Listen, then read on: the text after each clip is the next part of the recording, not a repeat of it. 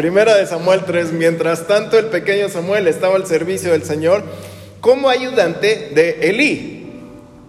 En aquellos días eran muy raros los mensajes del Señor. En otra versión dice, eran de mucha estima, porque eran muy pocos los mensajes del Señor. Pero una noche en que Elí se había ido a acostar, quien estaba casi, eh, quien estaba casi ciego debido a la edad, y Samuel estaba durmiendo en el santuario cerca del cofre, y todavía estaba la lámpara de Dios, el Señor, todavía estaba encendida, el Señor lo llamó. Amén. Amén. Elí dice que tenía los ojos ciegos ya, casi ciego, pero la lámpara de Dios aún no se apagaba. Como dijo la pastora antes, todo era carnal y la lámpara tenía que estar encendida. Dice en Levítico 6, esta lámpara no se tiene que apagar, el fuego no se tiene que apagar, tiene que estar ardiendo día y noche. Así es que Samuel estaba ahí eh, pendiente de que la lámpara no se apagara. Estaba durmiendo donde estaba la lámpara. Y él estaba siempre viendo antes de que la no se apagara esa lámpara. ¿Sí? Porque posiblemente se iban a dormir y si se apagaba y luego alguien la prendía. Acá no se me apagó. Dios nos dio cinco sentidos, ¿no? Sí. ¿Sí? ¿Sí saben o? Solo cinco, no hay sexto sentido. Eso no es de verdad. Solo nos dio cinco, ¿no es cierto? Nos dio el sentido de la vista, el sentido del olfato, el sentido del tacto, el sentido del gusto y el sentido del oído. No porque oigas escuchas y no porque escuchas obedeces, ¿no? Pero nos dio el sentido del oído. ¿Y, ¿Y para qué te dio eso? Muchos dicen, pues para no andar cayendo, por eso tengo los ojos. Para que no me asalten, para eso tengo el oído si algo volteo. Para este, sentir si me va a quemar o, está muy frío. Eh, y para comer. Por eso tenemos el sentido del gusto. Ahora los que... La gripa no es por el COVID que se pierde el sentido del gusto, es por la nariz. Cuando estudiaba gastronomía teníamos una clase que se llama vitivinicultura, que es estar oliendo vinos y tomando vinos. Y entonces te enseñan a cómo eh, oler el vino, a cómo, pues sí, olfatearlo, ¿no? Eh, y el maestro te va guiando y te dice, el, el vino blanco va a tener estos aromas y estas cualidades. Y entonces nos explicaba, y es de verdad, que la uva siempre desprende muchos aromas. La manzana huele a manzana, ¿no? La uva, la pera huele a pera, la naranja huele a naranja, ¿no? El limón a limón. Pero la uva cuando es procesada puede oler a manzana, uva, mandarina, madera, torrefactos, un montón de cosas. No nada más a uva. Y entonces cuando lo estás oliendo y lo mueves, por eso ven que lo están oliendo así, dice, ah, me huele a manzana, me huele a hierba mojada, me huele a esto, me huele a ta, ta, ta, ta, ta. Y ahora con la gripa, ah, nos decía el maestro, cuando tú tienes gripa, se te bloquean los conductos eh, de, la nariz y tú dejas de olfatear, no de respirar, pierdes el, el, olfato, por lo tanto pierdes el gusto, porque en, la, en el paladar solamente detectamos cuatro, cinco cosas. Amargo, salado, ácido, dulce y carne. Bueno. Salado, amargo atrás, dulce ácido a los lados, y carne, porque la carne tiene un sabor que no es ni salado, ni dulce, ni amargo, ni ácido. Eso es lo único que detectamos en la boca. Todo lo demás viene por el olfato. Tú un día haz la prueba, agarra una cebolla y tápate la nariz y muerde, te vas a ver a manzana. Cuando te destapes la nariz, se te va a venir todo. Y entonces Dios nos dio esos sentidos, pero no nada más para que vivamos acá comiendo, sino para tener visiones, para tener discernimiento, oler su presencia, para degustar su palabra y para oírle. Apocalipsis 10:10 10 dice, y tomé el librito de la mano del ángel y lo devoré. Y me lo comí.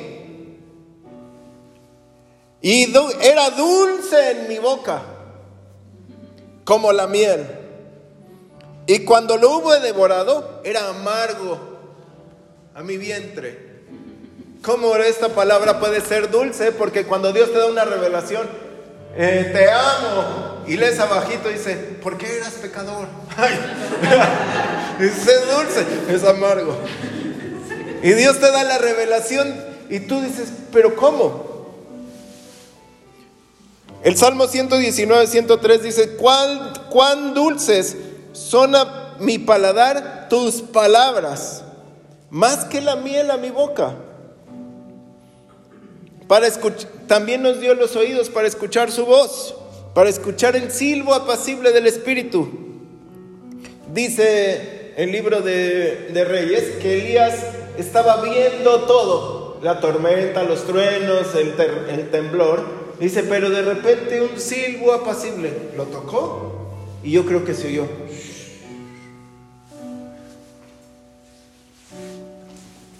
Hace unos días, antier, creo, eh, llegué a la casa y estábamos comiendo y dice la pastora, ¿qué es ese ruido? dije, ¿cuál ruido? Y dijeron, la alarma. Y yo dije, ¿cuál alarma? O sea, ¿dónde está? ¿Qué onda? Y, y, si así es la alarma de no sé qué, dijo Andrea. Están oyendo bien. Todos nos callamos, no oí nunca nada. Y Santiago dice, se escucha bien claro. Y yo, ¿de dónde están oyendo? El oído se va perdiendo con los años y luego más que yo estoy en el ruido, ruido, ruido, ruido a cada rato, se va perdiendo, ¿no? Pero Dios nos hizo con oído para oír su voz. Amén.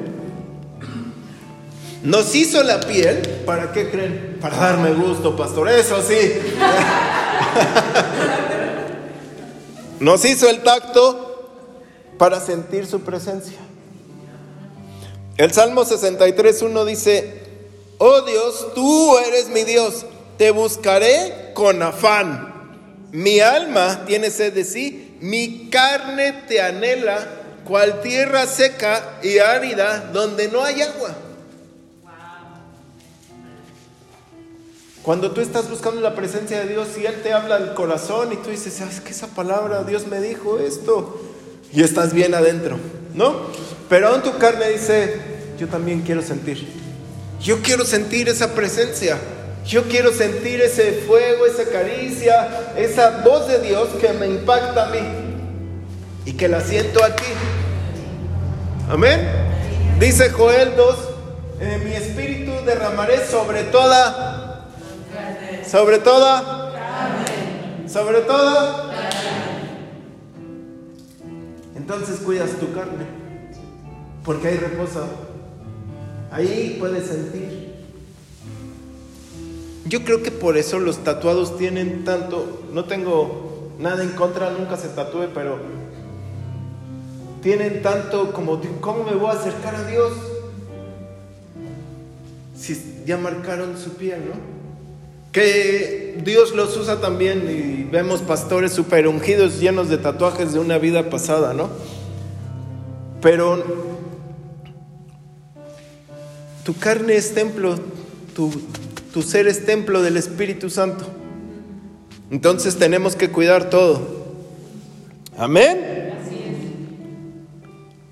Y cuando nacemos de nuevo, cuando aceptamos a Jesús en nuestro corazón, que aclaro el punto del viernes por si alguien se quedó así como diciendo, entonces hay dos hijos, solo hay un hijo.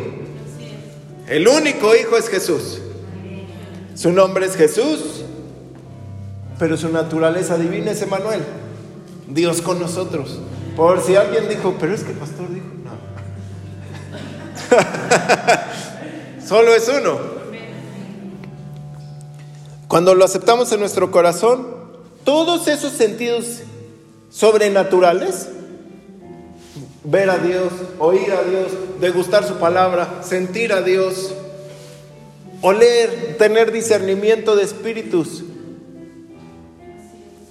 se activan, nacen también.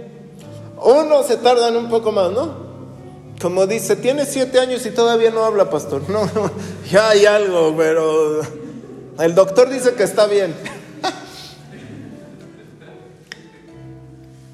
¿Para qué? Para, porque ahora podemos tener una relación con Dios como Él lo quiere.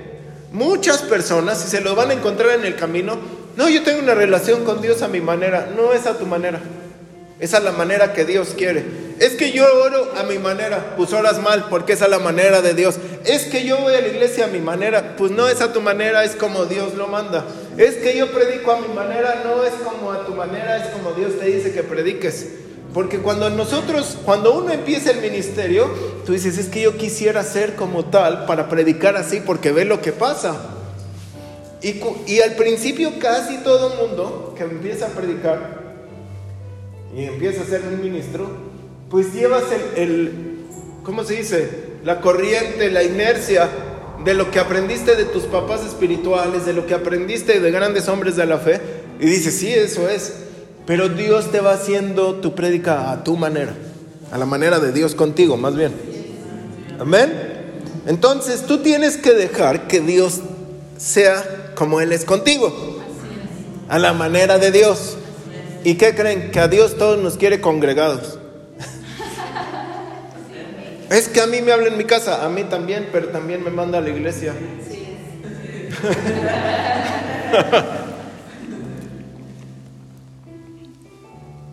Diciéndolo de alguna manera, así funcionaba Adán y Eva. Ellos sentían a Dios, oían a Dios, hablaban con Dios, eh, siempre estaban pendientes de Dios. No había palabra, pero todo lo que comían era, fue mandado por Dios. Hablaban con Dios como con un amigo. Cara a cara hablaba con Él, no hablaba por, por medio de, de parábolas, no hablaba por medio de simbolismos, hablaba, ¿qué pasó? ¿Cómo estás? No, pues bien, ah, qué bueno, vamos a caminar. Sí, muy bien. Y le gustaba estar con ellos. Y yo creo que papá iba y le, gustaba platicar de qué pasó, por qué le pusiste cocodrilo. Que era un poco tartamudo y cocodrilo. Y dice, me enteré que a León le gustó su nombre, ¿no? Es así imponente el nombre León y míralo, está feliz. ¿Sí sabía que antes del pecado los animales hablaban con, el, con Adán y Eva. Como la serpiente habló con ellos. El pecado, su, su definición es separación. Y cuando hay pecado hay separación. Y Dios hizo al mundo para todo convivir. Todo el mundo, toda la creación, el reino animal, vegetal, nosotros, todo lo hizo para convivir. Isaías llega un momento que dice, eh, creo que es en Isaías 10, no, recuerdo bien el capítulo, dice que el, el, cachorro de león estará con la serpiente como sin nada. La serpiente no lo va a comer, ni el cachorro de león lo va a querer matar. Y que el bebé va a estar ahí también. Todos vamos a estar conviviendo una vez más, como al principio era. Entonces yo creo casi estoy al 100% seguro, menos .01, que todos hablaban entre ellos. Tú te vas a llamar León y el Señor. Y el león decía, gracias Adán. Y iba a ser el rey de la selva. Ah. Pero llegó la serpiente y entonces llegó el pecado. Y dice Génesis 3, de Samuel 3, vamos a Génesis 3, verso 6, dice, la mujer contempló el árbol y se convenció de que el fruto era bueno para comer Además, lo vio muy, muy hermoso y pensó que era su oportunidad para conseguir la sabiduría. Así que agarró el fruto y comió. ¿Cómo, cómo no había leído el, ¿cómo se llama Pablo diciendo aquel que quiera sabiduría? Pídasela a Dios, ¿no? Santiago. A Santiago, perdón. Ella dijo, mejor agarro el árbol antes que la palabra. Así que agarró el fruto y lo comió y luego le dio de comer a su marido, el cual estaba con ella. Tan pronto lo comieron, se dieron cuenta que estaban desnudos y sintieron vergüenza. Entonces cosieron hojas de higuera para cubrir su desnudez. Aquella tarde, a la hora que sopla la brisa, a la hora que el rúa se mueve, ese, esa brisa, ese soplo, perdón, en hebreo es rúa y rúa es el espíritu. A la hora que el espíritu se movía, el hombre y la mujer oyeron que Dios andaba por el jardín. Oyeron que Dios andaba por el jardín. Entonces corrieron a esconderse entre los árboles para que Dios no los que no los viera. Pero Dios lo llamó al hombre y le preguntó, ¿dónde estás? El hombre le contestó con su gran bocota, Oí que andabas por el jardín y me dio miedo, pues estoy desnudo, así que me escondí. ¿Quién te dijo que estás desnudo? Le preguntó al Señor. ¿Acaso comiste del fruto del árbol que te ordené que no comieras? En otra versión dice, ¿quién te abrió los ojos? ¿Cómo sabes tú que estás desnudo? Porque yo creo que. ¿De qué color es tu chamarra hoy? Azul. Pues la estás viendo, ¿no? Tú sabes que estás vestido. O tú sabes que en el baño, pues te bañas sin nada, ¿no? ¿Cómo es que ellos, hasta ese momento, fueron sus ojos abiertos? Me di cuenta, me vi a mí mismo y estoy encuadrado salvo por estas hojas de higuera. Sus ojos fueron abiertos por el pecado, no por la palabra. Cuando eres niño, llega un momento donde los niños empiezan a pelearse, los niños empiezan a decir mentiras, los niños empiezan a decir barbaridad y media, porque sus ojos son abiertos al pecado por el pecado. Y entonces empiezan a hacer las cosas del pecado. Pero llega un momento que la palabra de Dios te abre los ojos a Dios. Y tú dices, yo tengo que dejar esa visión y comportarme como la visión que Dios quiere que yo tenga.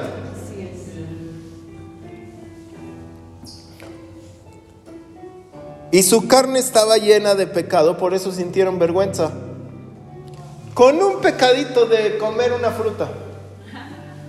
Con una cosa. Es que, pastor, solamente fue una manzana. No sabemos qué fue, pero fue la desobediencia, ¿no? el fruto de la desobediencia. El fruto de la codicia. El fruto de querer la sabiduría que según el enemigo le estaba brindando. De agrapa, de gratis. Y ellos inmediatamente sintieron vergüenza en todo su cuerpo, no en su gusto. No dijeron, nunca más vuelvo a comer. No, todos. Llegó la vergüenza, llegó la mentira y llegó el pretexto. Ella fue, fue él, fue la serpiente. Pues hasta tú mismo fuiste porque tú pusiste el árbol.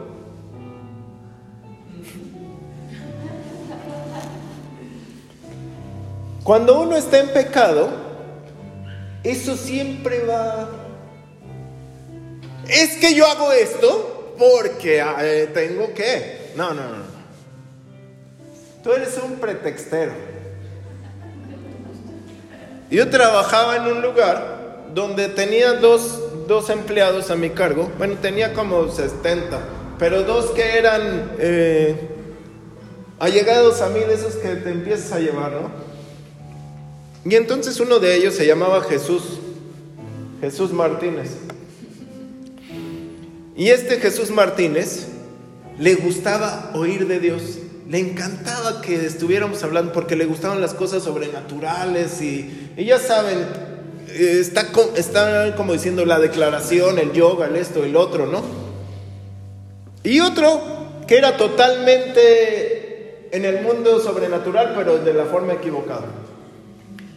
Y este Jesús Martínez decía este dicho, el que quiere hace, el que no quiere pretextea. Y yo lo pongo de esta manera, el que pretextea es porque está en pecado. Y porque quiere, está en vergüenza delante de Dios. Pero si tan solo te quitaras la vergüenza y estuvieras delante de Dios, verías todo el amor que Dios tiene y, te va a decir, aún con esas higueras, vengo a verte. Aún aunque pecaste, vengo a sacarte de esos escombros. Amén. Tenemos que ser más valientes y dejar de estar en pecado para poder decirle eso a la gente. ¿Cómo me acuerdo que del ejemplo de, mi papá, que mi hermano empezaba a fumar y mi papá decía, ¿y cómo yo le voy a decir que no fume si yo traigo el cigarro? No fumes, hijo, te hace daño. yo ya no puedo, pero tú déjalo, ¿no? ¿Con qué autoridad vamos a decir las cosas? Nos da vergüenza, ¿no?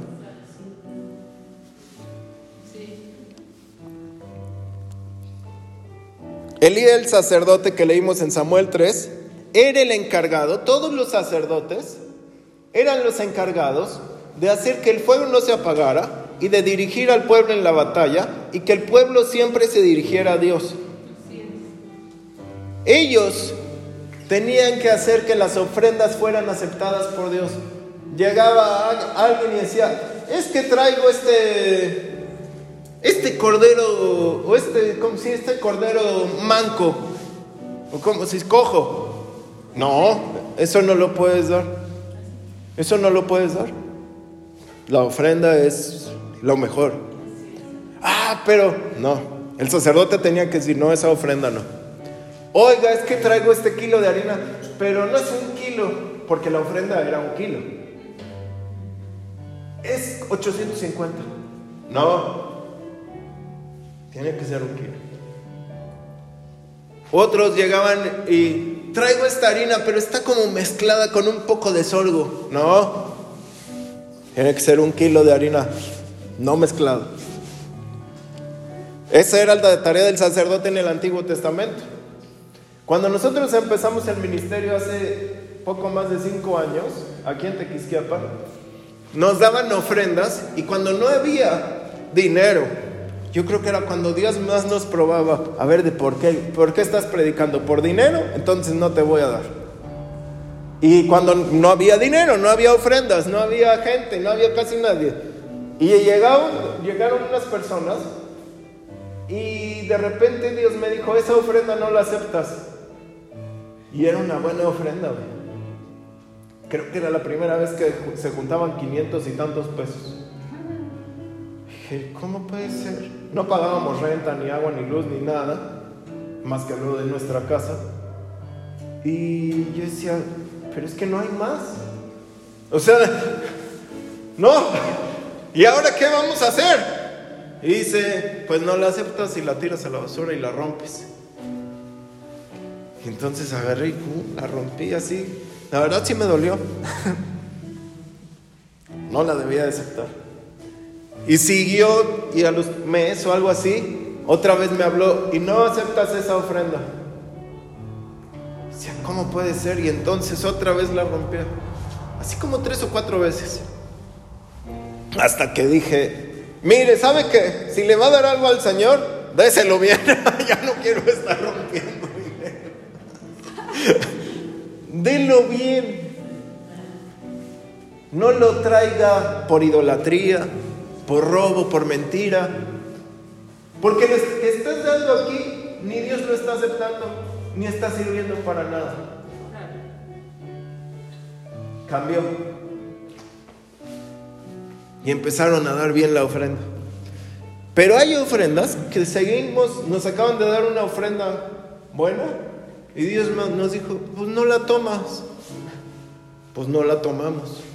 Ya estábamos diciendo, ah, esto, no, pues no, pues no, no es nuestro.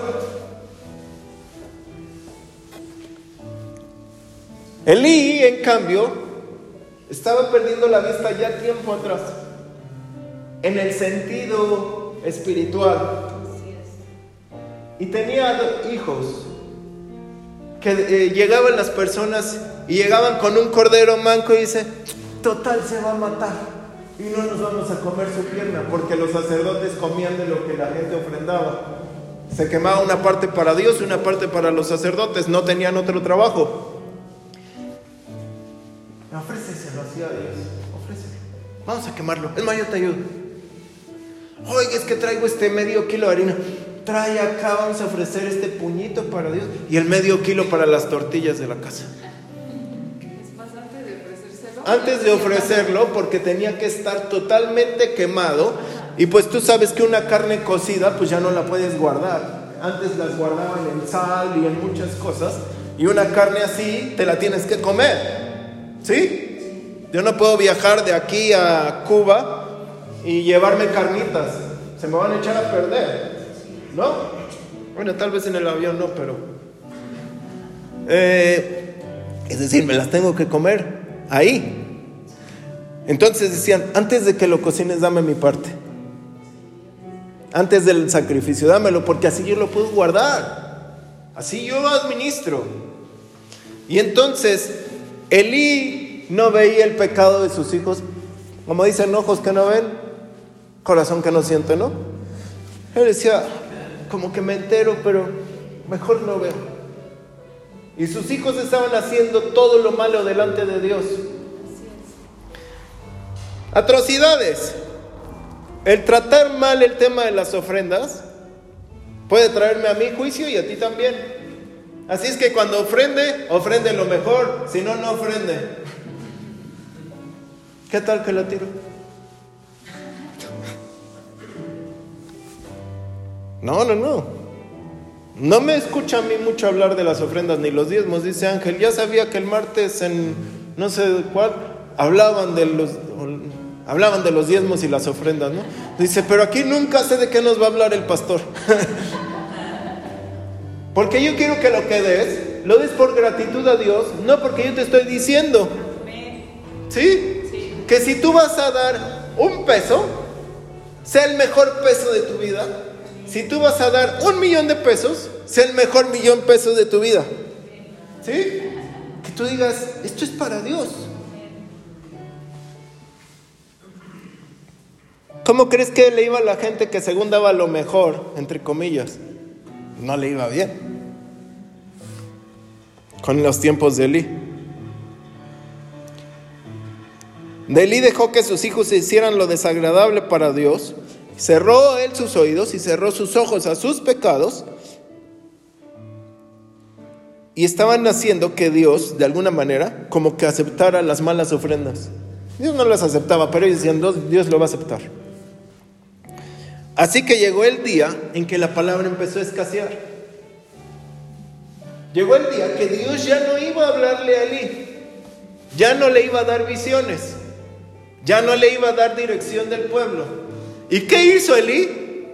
Perdió la voz de Dios, perdió la visión de Dios, perdió la presencia de Dios y perdió la autoridad de Dios. Uy, eso a mí me da mucho miedo. Que tú te enfrentes a un demonio y que el demonio diga, tú estás igual endemoniado que yo. ¿O quién eres tú? Aquí me acuerdo que Tay nos contaba de, de un de un ministro que iba a liberar a alguien y el demonio habla y dice, tú también estás endemoniado o algo así. Estás en pecado. Y entonces el ministro dejó de... ¿De dónde se fue? ¿Cómo puede ser? El consentimiento del pecado y no actuar debidamente delante de Dios conforme a lo que Él declara santo, lo llevó llevó a Elí a perder la presencia de Dios. Y que sus hijos murieran de una manera horrible. Y perdió toda la dirección delante del Señor y delante del pueblo. Y entonces Ana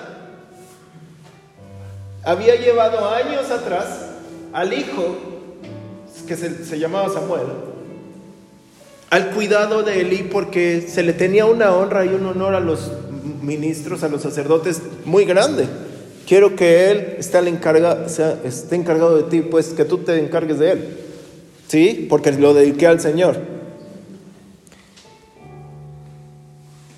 Y el niño hablaba por parte de Dios en vez de que por Elí. Imagínate que ahorita llega un niño y él te da el mensaje. Estando un pastor, te quedarías como. Estando un pastor que tú respetas. ¿Cómo está? Lo que tú apruebas que Dios no está aprobando, ni tantito, te va alejando del Señor. Tus sentidos espirituales se van perdiendo. Muchas personas pierden el discernimiento, es lo primero que se pierde. Ya no saben distinguir entre si eso es de Dios o no es de Dios. Es que, no, no, no, no, no. Cuando Dios dice que no, es no. Cuando Dios dice que no lo tienes que hacer, no lo tienes que hacer. Así de fácil. No hay como, es que me conviene, aunque te convenga, no te conviene. ¿Sí? Lo, primero, lo segundo que se pierde es el oído. Dios te deja de hablar audiblemente. O sea, tú vas a escuchar la voz de Dios. No sé cómo Dios te lo va a hacer entender, pero tú vas a escuchar la voz de Dios. Y vas a decir, wow, Dios me está hablando. Te habla por medio de uno, te habla por medio de su palabra, te habla por medio de su espíritu, te habla por medio hasta de la tele si quieres, pero te va a hablar. Tú vas a saber, eso Dios me lo dijo. Y pierdes la presencia y ya no la sientes. Se acabó. Se deja de tener el gusto por estar leyendo la palabra. Dices, ah, ya no quiero. Total, ya me sé lo que dice Génesis 1.1, Juan 3.16, ya con eso lo armo.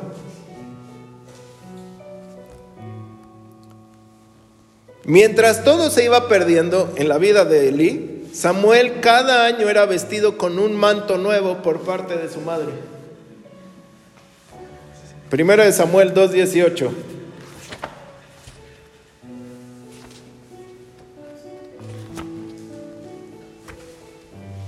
Dice,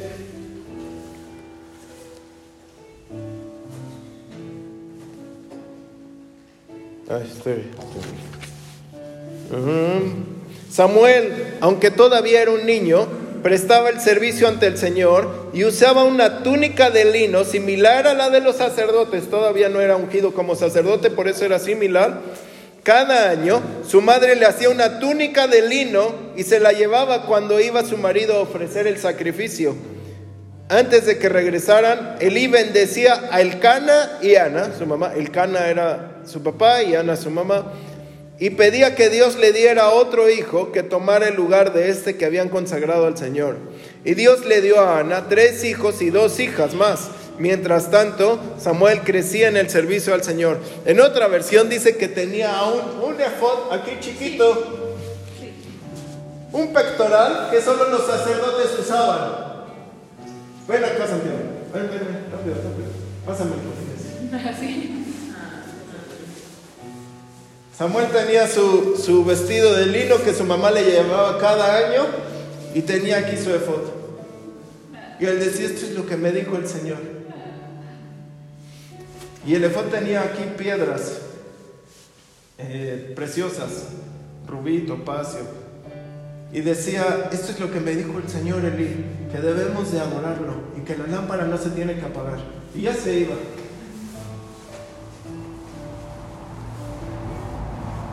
Y Elí, que era el que le tenía que enseñar al niño, estaba siendo enseñado por el niño.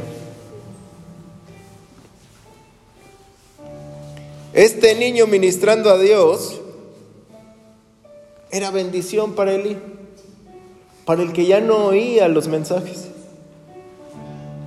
Y fue de bendición para su padre y para su madre, el Samuel, porque su mamá fue fértil a lo mucho. Amén. Y esto es lo que Dios te bendice hoy. El estar ministrando a Dios y el estar con Él, el estar diciéndole, Señor, ¿qué quieres que haga?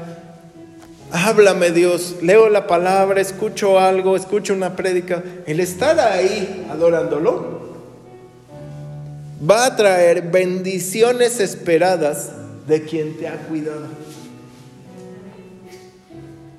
Ana estaba esperando un hijo y Dios le dio a Samuel. Pero yo creo que se quedó con las ganas porque Samuel lo entregó dijo, ya se me fue el hijo. Así es que el niño ministrando a Dios, después fue bendición para él porque dice Eli, todavía le declara la palabra de, parte de Dios, que tengas otro hijo que te reemplazca a este. Entonces quien te ha cuidado va a ser bendecido porque tú estás ministrando a Dios. Amén. ¿Cómo te han cuidado?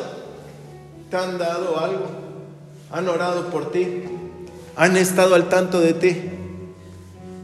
Entonces todos los que han orado, bendecido nuestra vida, van a ser bendecidos delante de Dios. Samuel oía la voz de Dios y Dios lo llamó a su servicio, como leímos en Samuel 3. Estaba oyendo y de repente le dice, Samuel, Samuel. Amén. Wow. Porque cuando tú oyes la voz, del Espíritu Santo, en una de esas Él te va a llamar y te va a decir, y yo estoy con las naciones aguardando por ti. De repente te está hablando, mira, los frijoles van a llegar mañana, tú tranquilo, hoy te toca ayuno. Tú sí, Señor, ni modo, voy a estar ahí contigo. Y al día siguiente te dice, ya está por crecer tu bendición, aguanta, aguanta, ahorita todavía no es el tiempo, son las primeras manzanas tan chiquitas, tú aguanta, aguanta, y tú, bueno, me aguanto otra cosecha, voy a esperar, y ahí está, y de repente el Señor no viene con esos mensajes y te dice, yo te llamo a mi servicio. ¿Sí me va a entender? De repente un día cambia su palabra y dice, ven, sírveme a mí. Ya no te voy a hablar más de todo lo demás tú estás a mi servicio. Amén. Qué fuerte es oír la voz de Dios. El pecado hace que la visión se desvanezca, se vaya yendo para abajo. Tú nunca confíes en un pastor que no ve, que no habla y que no oye.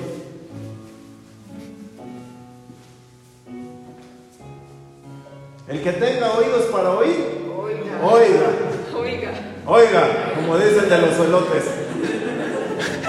Oiga. Oiga, menos dice.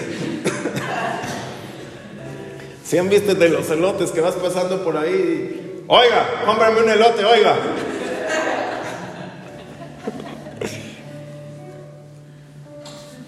Dejas de ver porque se va...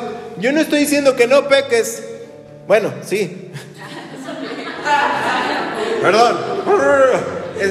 No estoy diciendo que no vayas a pecar. Es imposible. Por una cosa, ¿quién se enojó ayer? Ah, todos bien.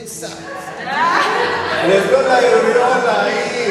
Ya, ya, ya están saliendo las dobles alas.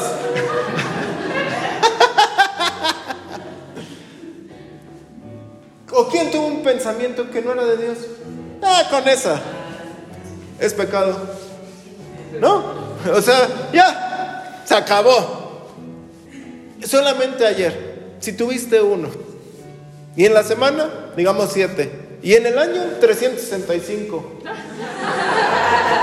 en 10 años, 3650. 50 pensamientos desaprobados por Dios.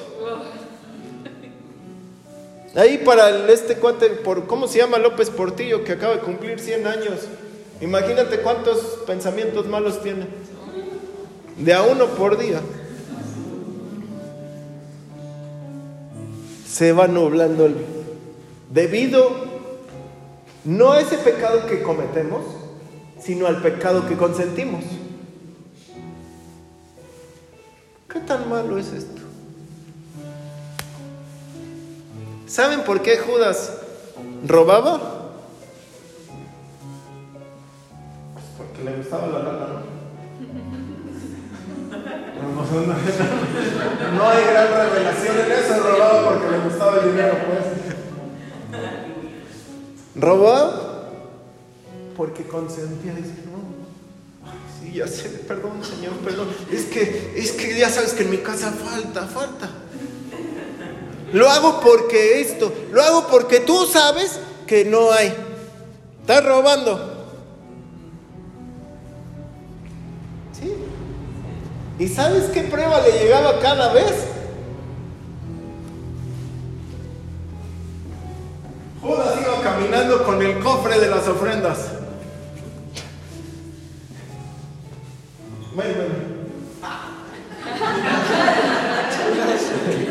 Haz de cuenta, no, no, tú eres Señor, no, yo no. Le daban las ofrendas a Pedro, ¿no? Y entonces Pedro estaba ahí juntando todo y el Señor decía por acá, entrégaselas a Judas, que las guarde. Entonces tú se las dabas a Judas. Y Judas, el Señor sabía que el Jesús sabía que Judas robaba. ¿Tú crees que no sabía? Sí sabía hasta todo lo que pensaban. ¿Tú crees que no sabían ni, ni que no lo vieran? Aparte, los otros once también sabían que él robaba. No era gran revelación del Señor. Se lo daba al que para que venciera su pecado. Y Judas,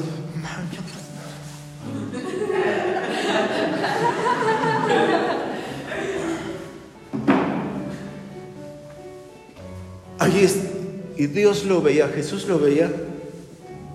No pasaste. Y otra vez, las ofrendas, Juan. No es que Judas roba, Señor. Dáselas a Judas. Y Judas va de vuelta. Vénganos tu reino. De esa frase, ahí es la frase.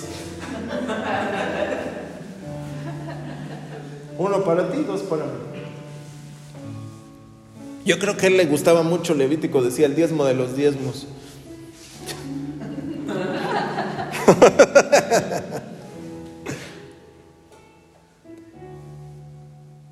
Por eso es que Dios no le gusta el pecado consentido. No le gusta el pecado. Ni mucho menos el que tú estás consintiendo. Es que no hago esto porque Dios sabe. Dios sabe, pero lo tienes que hacer. Como Dios sabe, entonces más lo hago. ¿Sí? Ahora,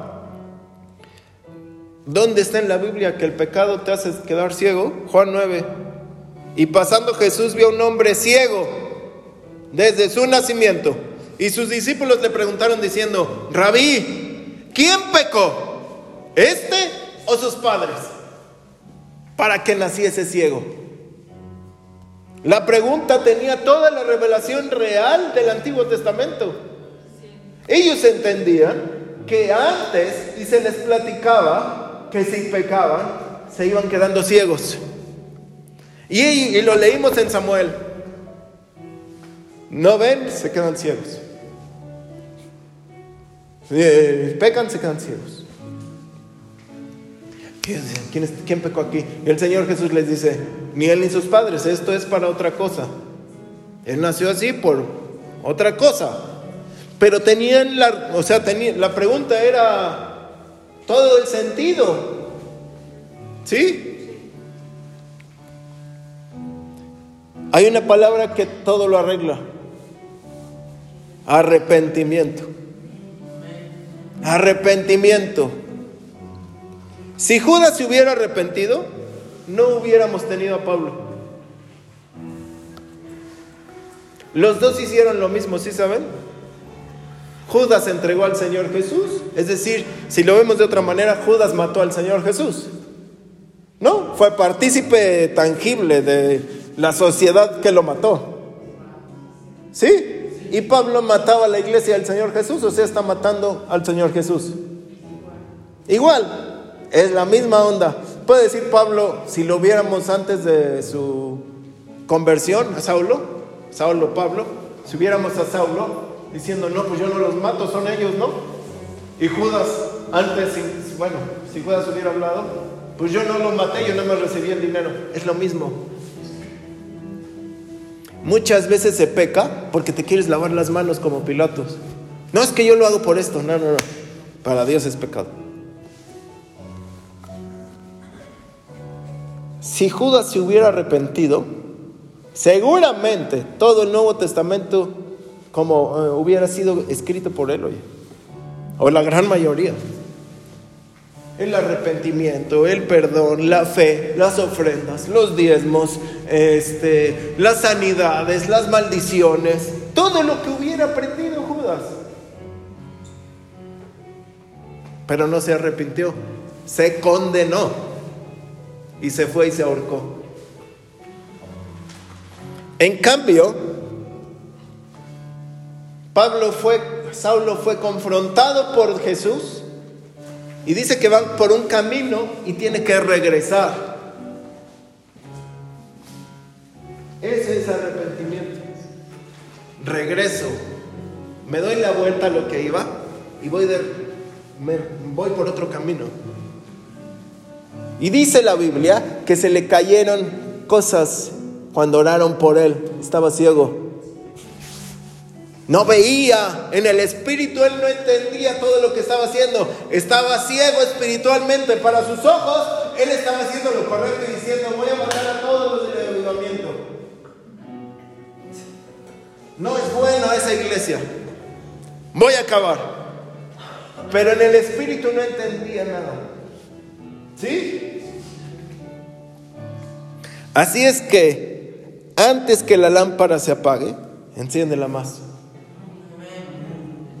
arde en fuego por el Señor. A mí me da pavor dejar de oír al Espíritu Santo, dejar de sentir su presencia, dejar de dar una palabra de Dios, directa de Dios. Yo he hablado aquí cosas bien profundas que los nuevos entienden y cosas bien básicas que los que necesitan profundidad también disfrutan.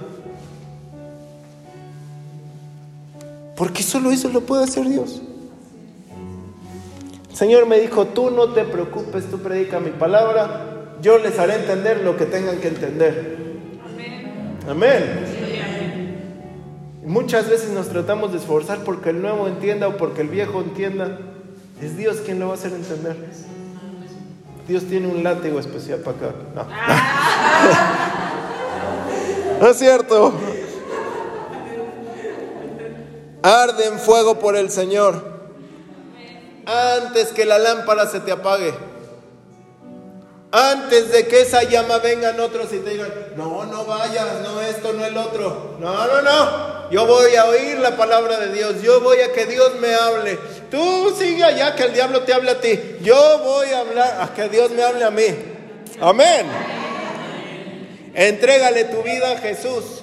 Ya sabemos que ya, Señor, ya te entregué mi corazón, ya estás aquí adentro, tal. No. Toda tu vida. Todo. Es que de lunes a viernes estoy en el trabajo, sábado en el descanso, domingo del Señor, ¿no? Todo. Dios, Jesús entregó cuánto? ¿Nada más la mano? Nada más aquí una, una estrella. Se entregó todo. ¿Se entregó cómo? Entonces qué esperan de ti? Todo. Sí, amén. Y va a volver, va a los que todavía no tienen ese, ¿cómo se dice? Oído. Oído, chef, ¿no? Ay, ay, ay, Pastor André. En medio de los solemne y saca triste.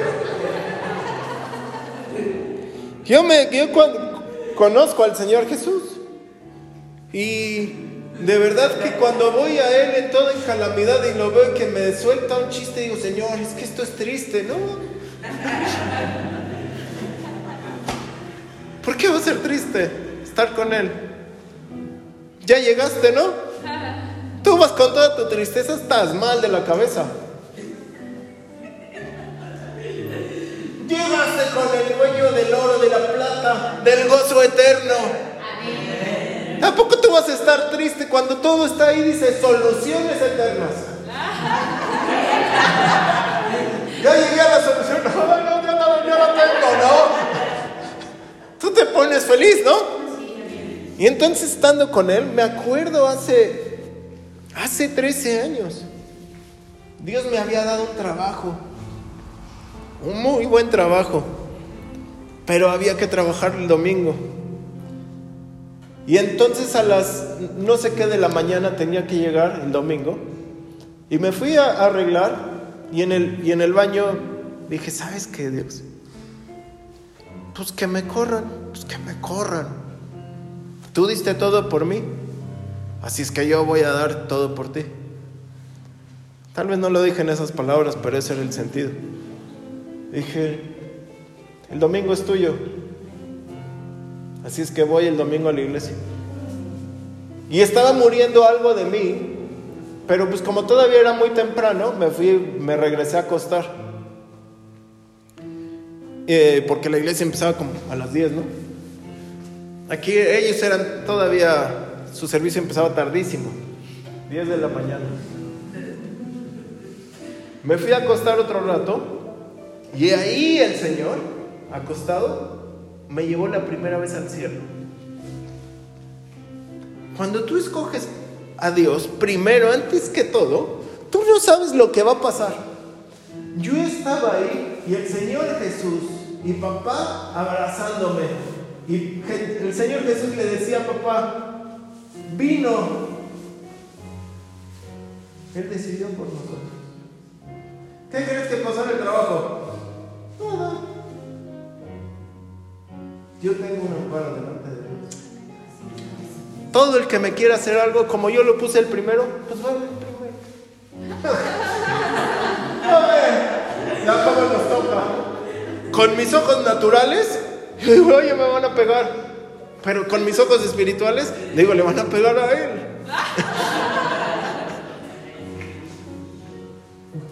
Yo vi una vez un predicador que estaba dando una palabra así todo y estaba orando por todos los enfermos y que alguien llegó y dice, oiga, es que tal persona más quiere hablar con usted. Dice, no puedo, estoy ocupado. No, que quiere hablar con usted, no puedo, estoy ocupado. Y entonces dice, bueno, ya tantas licencias la viejita esta que va con, con, con la persona esta. Y empieza a orar el pastor por esta persona y la otra persona empieza a hablar como en lenguas, pero no lenguas de Dios, lenguas raras. Y entonces él le hace fuego del Espíritu Santo. Y el otro ah, se pone más acá y dice, te voy a pegar. Dice, ah, ¿me vas a pegar? Dice, órale. Dice, pégame. Y dice el pastor que en el momento no sabía por qué le dijo, pégame. como diciendo, pues, ¿qué voy a hacer? Y agarra el guante este y le va a dar, ¡pah! Y dice que llegó hasta aquí, pero aquí él sentía como un cristal que lo protegía. ¡Pah! ¡Pum! Y dice, ¿ya me pegaste? Y no, dice el otro, ¿qué pasó? Te voy a pegar. ¡Pah! Y no le llegaba al pastor, oye. O sea, sí le estaba dando. Se dice el pastor que se escuchaba como, como si le pegara un vidrio. Entonces dice, ya me pegaste dos, entonces ahora voy yo. ¡Fuera del Espíritu Santo! ¡Pum! Cállese y ya. Quien te la trae contra ti, tú pon a Dios primero. Ya ni va a ser necesario que tú sientas, Él va a ser tu coraza. Ponte la armadura de Dios, ¿no? Amén. Y todo el que ha perdido o que no tiene ese sentido espiritual, se le va a activar hoy o se le va a agudizar hoy. Amén. Vamos a ponernos de pie.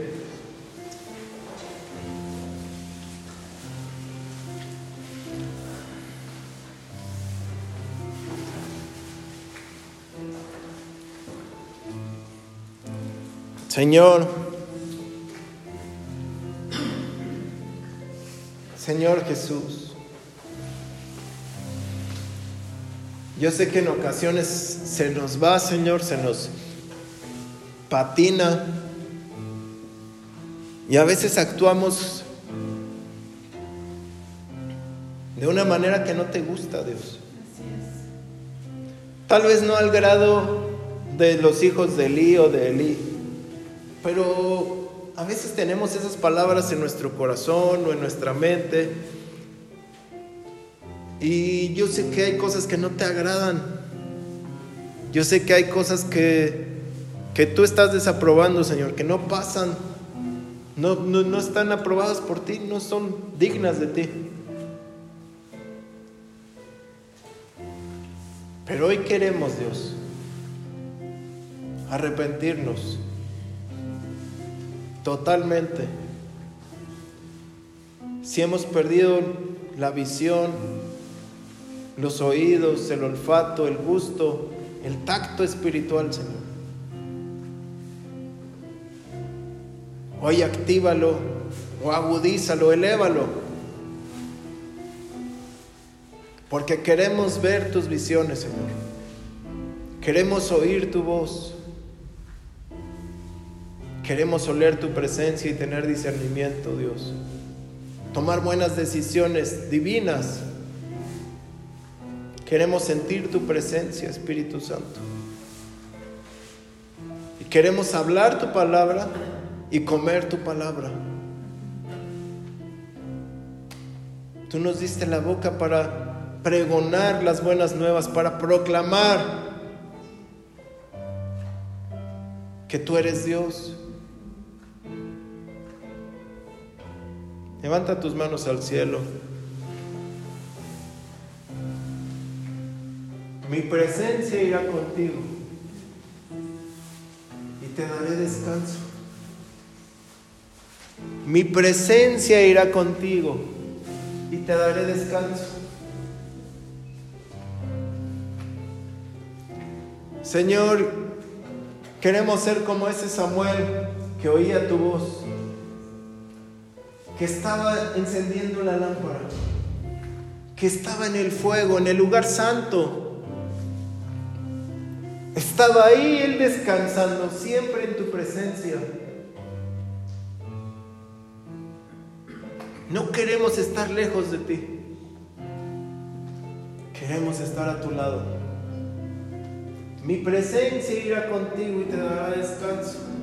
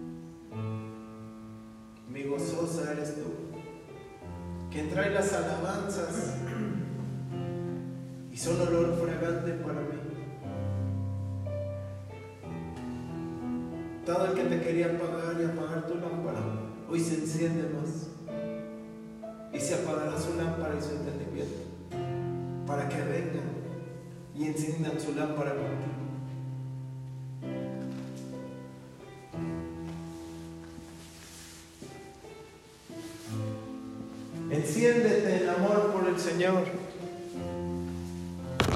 Enciéndete en amor por Cristo. Que lo que ministres sea santo. Que lo que ministres sea siempre agradable delante de mí. Que fuego salga de tus manos al ministrar. Que de tu palabra salgan espadas y saetas que acaben con el poder del enemigo. Que se active el discernimiento, el oído, las visiones del Señor.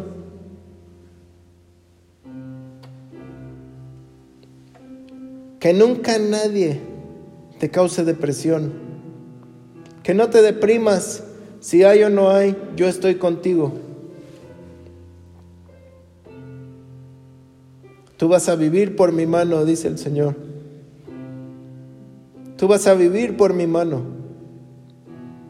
Tú vas a vivir y a vestir por mi mano.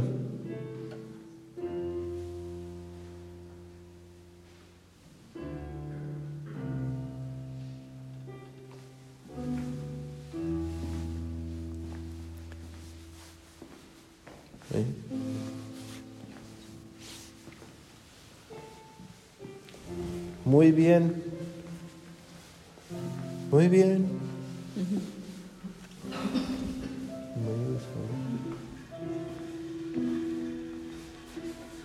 Que la presencia de Dios esté contigo. Yo te he dado voz. Yo te he dado palabra. Y yo te doy entendimiento y discernimiento.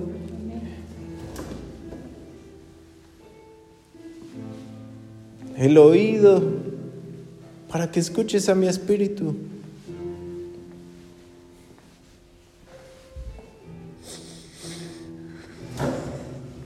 Poder mío en todo tu ser.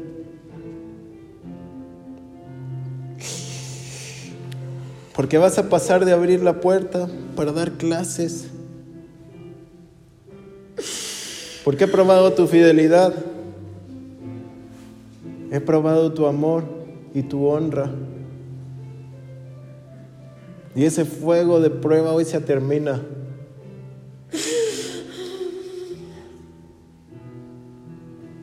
Y cumpliré mi propósito contigo. En nombre de Jesús.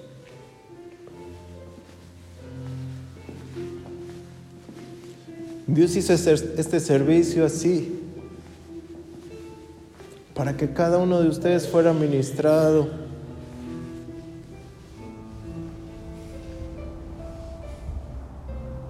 Toma la vara de Aarón que yo te doy. Tómala. En nombre de Jesús. En nombre de Jesús.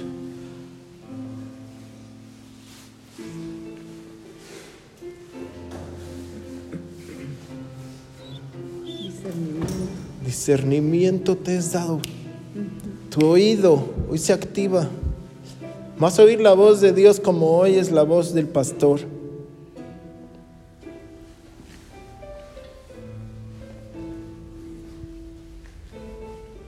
Busqué entre la tierra y dije, mi pastor eres tú, sacerdote, bajo el orden de Melquisedec. Todos se dirán, ¿de dónde llegó? ¿Por qué Él está ahí? Y hoy todos los dones del pastorado, el oído, la sabiduría, la revelación, la enseñanza y la templanza, te acompañan hasta que yo venga aquí a la tierra, hasta que seas llevado a mi presencia, hasta tu último respirar, vas a estar imponiendo manos.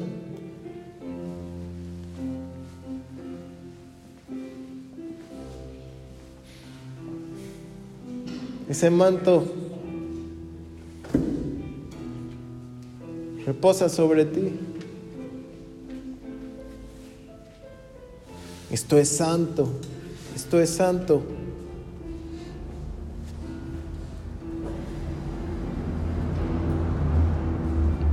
Esto es santo.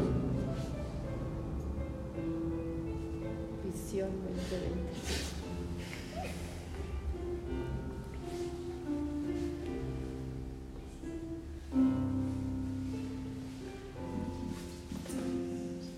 En el nombre de Jesús. Yo te he dado cánticos para alabar mi nombre.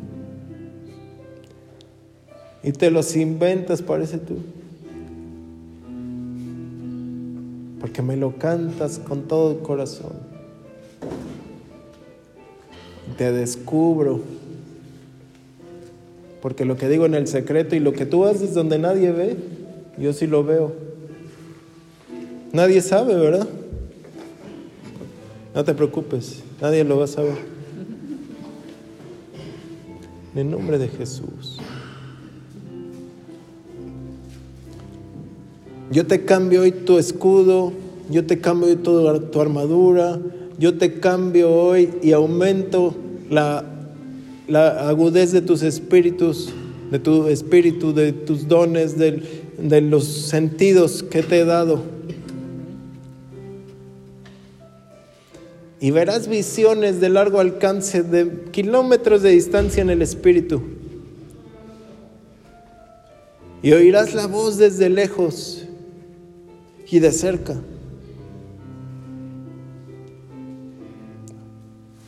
Hoy en el nombre de Jesús. Y ese gusto por hablar la palabra va a aumentar. Y ese gusto por comer la palabra va a aumentar. Y ese discernimiento va a aumentar. Y mi fragancia irá contigo. Una doble porción de mi espíritu.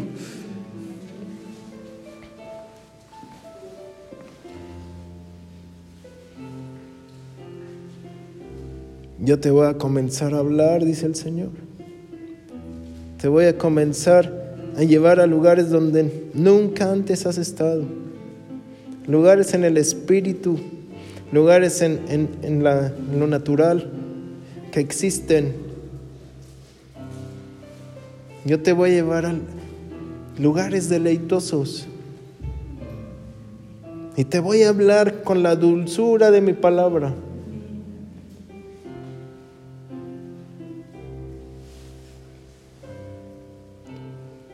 Hoy cambio lo que no se podía.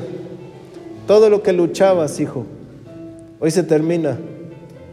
Hoy se acaba. Hoy en el nombre de Jesús.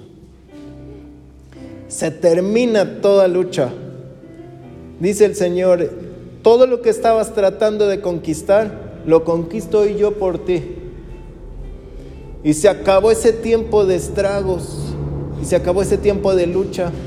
Y se acabó ese tiempo donde estabas, o sea, la lucha era correcta, pero no se podía. Hoy se puede. En el nombre de Jesús. Hoy se puede.